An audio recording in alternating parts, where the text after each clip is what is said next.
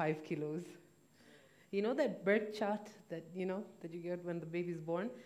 Mine had two sta- papers stapled to it, extension. I was literally off the charts, guys. Uh, it was not until I was 17 when I realized, uh, when I found out that I was suffering from a severe hormonal imbalance as a result of polycystic ovarian syndrome. So it all made sense now. But that wasn't going to stop all the bullying that started when I was in nursery and extended through many years of my life from circles within and those without. Take, for example, the intimate circles of a community that believed that fat girls should focus on school and careers because, you know, that's all they'll have going for them anyway. You know, woe be unto you if you think of love and white picket fences. It wasn't going to get any easier. When I was 11, I went through a traumatizing divorce. You see, my parents' um, rocky marriage had finally come to an end. This divorce made me a mother of three, my siblings. My mother forced custody on my dad, so hardest thing women a mother would need to do because at that point my dad was the financially stable one in the relationship, so it was the made it made sense. So I bathed them, I set out their breakfast, combed their hair, send them off to school, you know, set all the house chores in order, and then have my breakfast, get ready for school, and off I was, that was a typical day for me at 11. Um, I don't know if it was this new responsibility or my mature age of 12, or that I was a strong, independent preteen, that a delegation of so called community leaders were sent to give me a scolding. Apparently, I did not play my daughter, you know, elder child, first daughter role in the divorce of my parents. I should have involved myself in their war and resolved their conflict. But instead, I chose to cowardly sit on the sidelines and watch, you know, in fear. This was a notion I believed for too many years. So many years until a few months preceding June 2017, when I lost my dad to pancreatic cancer. My mother, his ex wife, for 20 years at this point, had taken him for treatment abroad, had been by his side throughout the cancer, had turned her home, her sitting room, into a hospital where we, uh, his four kids and her, spent the last few months of his life, you know, attending to his last wishes, and where his lifeless body left for his final resting place. And it was then, and only then, that I realized, Najda, this wasn't your fault. It was never your fault. You see, I witnessed for the first time two people who could never be married to each other, never worked out, but I, I witnessed them experiencing and displaying humanity, love, and respect at a, at a colossal level. They co parented two decades ago when the notion was non existent. So, fast forward to my marriage. I, after my A levels, uh, during my A levels and after, I worked for a local NGO that my mom set up and uh, provided legal aid and financial services for women who could not afford it. I mean, in dysfunctional families, who has the privilege for higher education? So, off to a start was my career for the next few years in social uh, justice and women empowerment. And I met my husband through my mom, who was introduced to her by a friend from an organization that we partnered with. Hey, Nazleen, you know, I know this revert to Islam. He's, um, he's been volunteering with the organization for quite a while now. I know Naj, he's looking to get married. I know Naj is single. What do you think? So my mom talks to him for a while, and after she realizes, hey, this could work, she raises the idea to me. And I'm like, well, what the heck? you know, I'll talk to him after all the many options of I have. I'm just going to have to settle for this six foot, blonde haired, blue eyed, foreigner, you know, I'm just going to have to settle. so we speak, and three years later, we married. And um, at my nikah, you know, the, the marriage, and, you know, he, there was some point uh, of the nikah where I, what was a typically noisy wedding turned silent. And I, I got so scared. I grab a hold of my mom's hand and I say, Ma, what's happening? And she tells me, she grins and she says, I'm going to tell you later, he's here.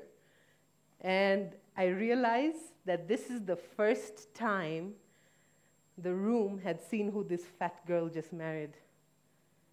And it hits me now that that, that moment, that one small moment, is the reason I married that man.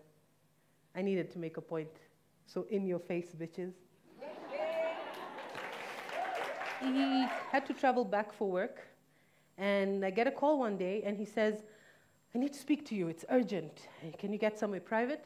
So I'm super excited because this means that, you know, I'm thinking paperwork's ready and I'm going to soon be with my dream husband. I get in the car, drive to Java Gigiri, turn on my computer. Yay, he's waiting, he's on Skype. And I'm like, um, so he's like, hey, babe, I missed you. How have you been? I'm good. What's up? I ask him. And he says, you know, I've got a calling. If I tell you to pack, I don't expect you to ask me where we're going and why. So you guys have to realize at this point, I'm like, I'm not shocked or anything. I'm super excited because what else could this mean apart from paperwork's done, I'm traveling. so he says, I say, okay, what are you talking about, B? And he says, well, I have a calling. It's a responsibility to me. It's a responsibility to everyone. I've decided to go fight the holy war.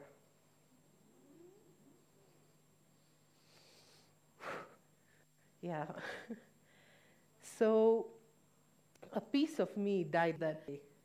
I did not tell a soul. I was conflicted with a million questions and a million thoughts. How could I? You know, what's happening? Is he crazy? Wait, am I crazy? I'm his wife. I mean, you know, he's asked me to keep this a secret, not to tell anyone. Couples have secrets, right? I mean, I'm not going to start telling on, on, on us. I'll deal with this, I'll handle it. Or, I mean, is anyone even going to believe me? You know, if I tell anyone, he's going to leave me. So, the next few months were the highest highs and the lowest lows. From me trying to look, for me, getting a delegation of scholars and prominent, respectable people in the community to talk to him and tell him this is not the right thing to do, to him questioning me as a wife. You know, I told, like, what's my worth now? I'm this horrible wife. I'm this horrible Muslim, maybe. You know, I've lost his, the love in his eyes. Maybe I've lost God's favor as well. I, it was like I said, the highest highs and the lowest lows. But then he'd flip. He'd say, ah, I'm so sorry, Najda. I don't know what I was thinking. This was so wrong. I was misguided. You know, let's just pretend this never happened. To, what the hell? You know, how did you make me change my mind? What kind of a wife does that? What kind of a Muslim does that? Why did you do, why did you make me change my mind? To, I'm so sorry. I don't know what's happening. I shouldn't, I don't, I don't know why I'm doing this to you. And then, okay, so he finally has to travel back because you know, this, this has been a last crazy last few months. So I met a man at the airport that day, but that was not my husband. He stayed in Kenya quite long this time, and things escalated. From uh, this television is an unnecessary privilege, we're selling it. Uh, we fought, he won okay, to, oh my God, I brought you a gift. Uh, let's put it on. And it was an Afghani niqab, you know, the one that covers your face. And I, you look so beautiful. You look so much more beautiful now. Now, you know, I want to have two sons and a daughter. And as soon as our sons are out of their child's skin, they're going to wherever the world needs them. And our daughter will be married at her first period. And he was so excited. So we fought. I thought I'd change his mind. He won. like I said, it escalated. So now he was making love even more violently. It was painful. It's passion, I told myself. You know, he's been away for long. It's okay. I can't be the only woman going through this. It's fine. But then, what were these things that he was doing at very intimate moments when we were together? He'd say things like, You know, you're only beautiful to me. Or, ah, Need your job. You'll be with me soon, you know, and I'm going to take care of everything financially. Or, ah, I don't, why do you need your car? I don't like the, I, like, I don't like that you're moving around too much. Sell it. You're going to be with me soon anyway. You don't need your family. Anyway, you're going to be leaving us soon, so, you know, you're going to be leaving here soon, so you need me. You only need me. Mental abuse is real. And I told myself that this is normal. This is what women go through. We just maybe don't talk about it too much. I'm strong. I'll get over this. But my subconscious mind had other things in, in mind. What he was doing, it was working. So I just became detached when he was not around. I didn't know love or, you know, I didn't know anything, affection from anyone. I was alone. I became a ghost in my own life. And he traveled back, and we were on, you know, the usual Skype calls, hey, what's happening?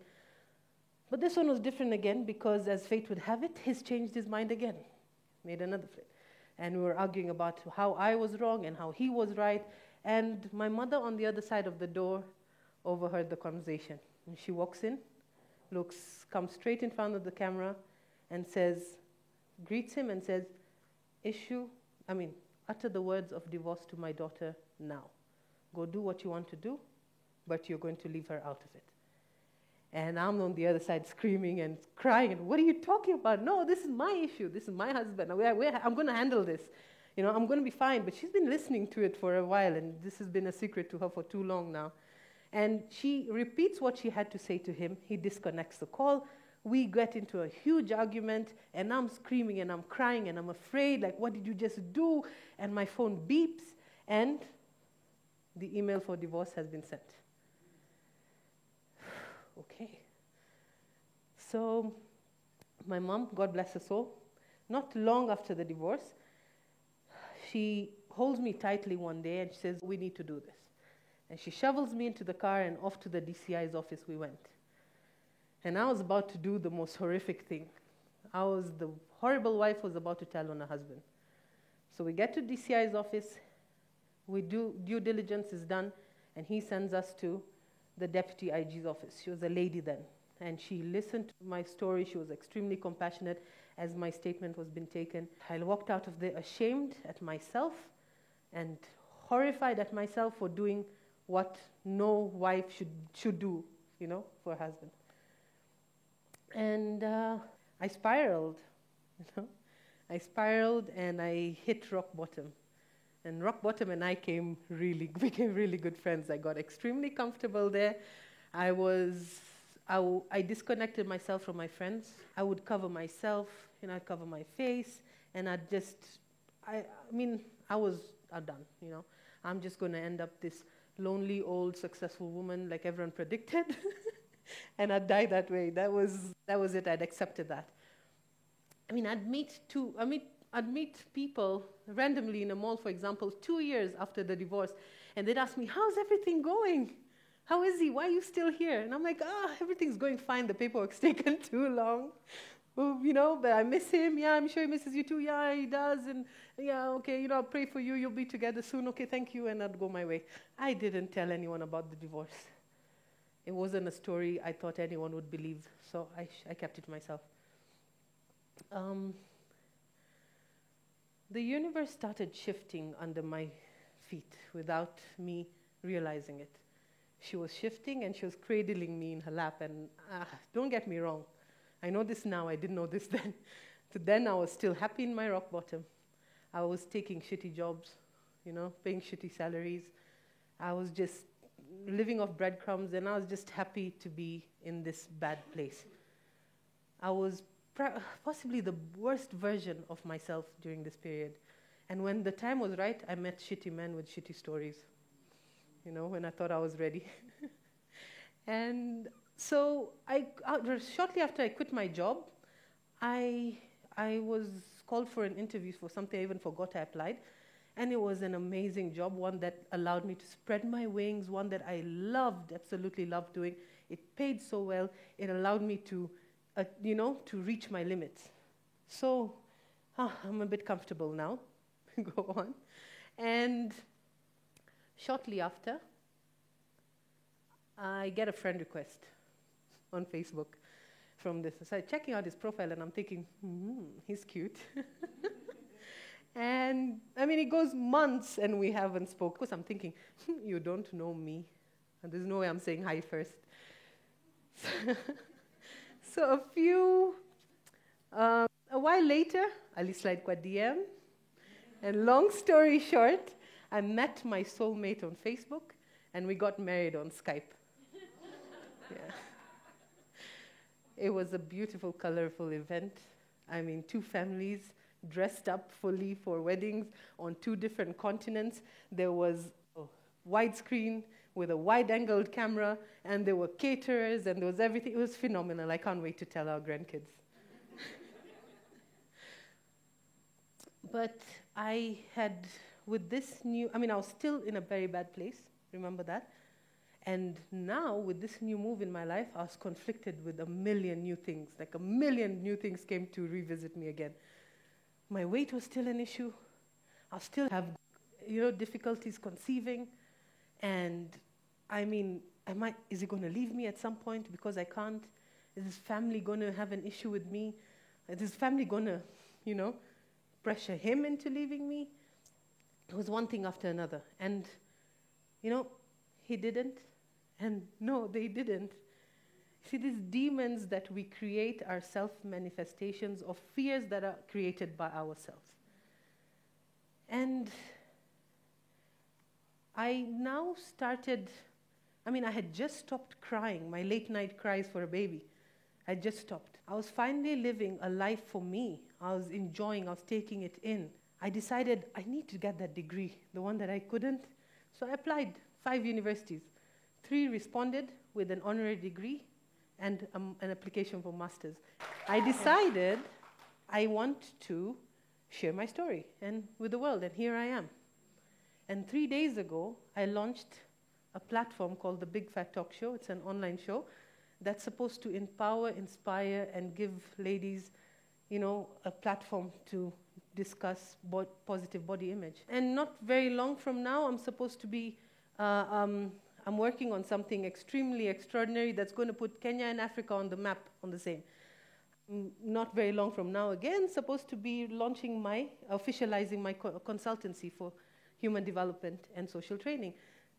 And despite eight years of trying, we try every night to still have a baby. so, fat, hippo, unwanted, uh, bitchy, bossy. Fuck that. This is not a sob story. This is not a pity story. This is a hope story. When I turned 30, it was a phenomenal experience for me. I realized all that I had been through, I accepted it, and I owned it. And then all the gray areas that tormented my life were no more. Everything was black and white. I either did or I didn't. You either were or you weren't. It either was or it wasn't. So, in the words of Lao Tzu, when I let go of who I am, I become who I might be.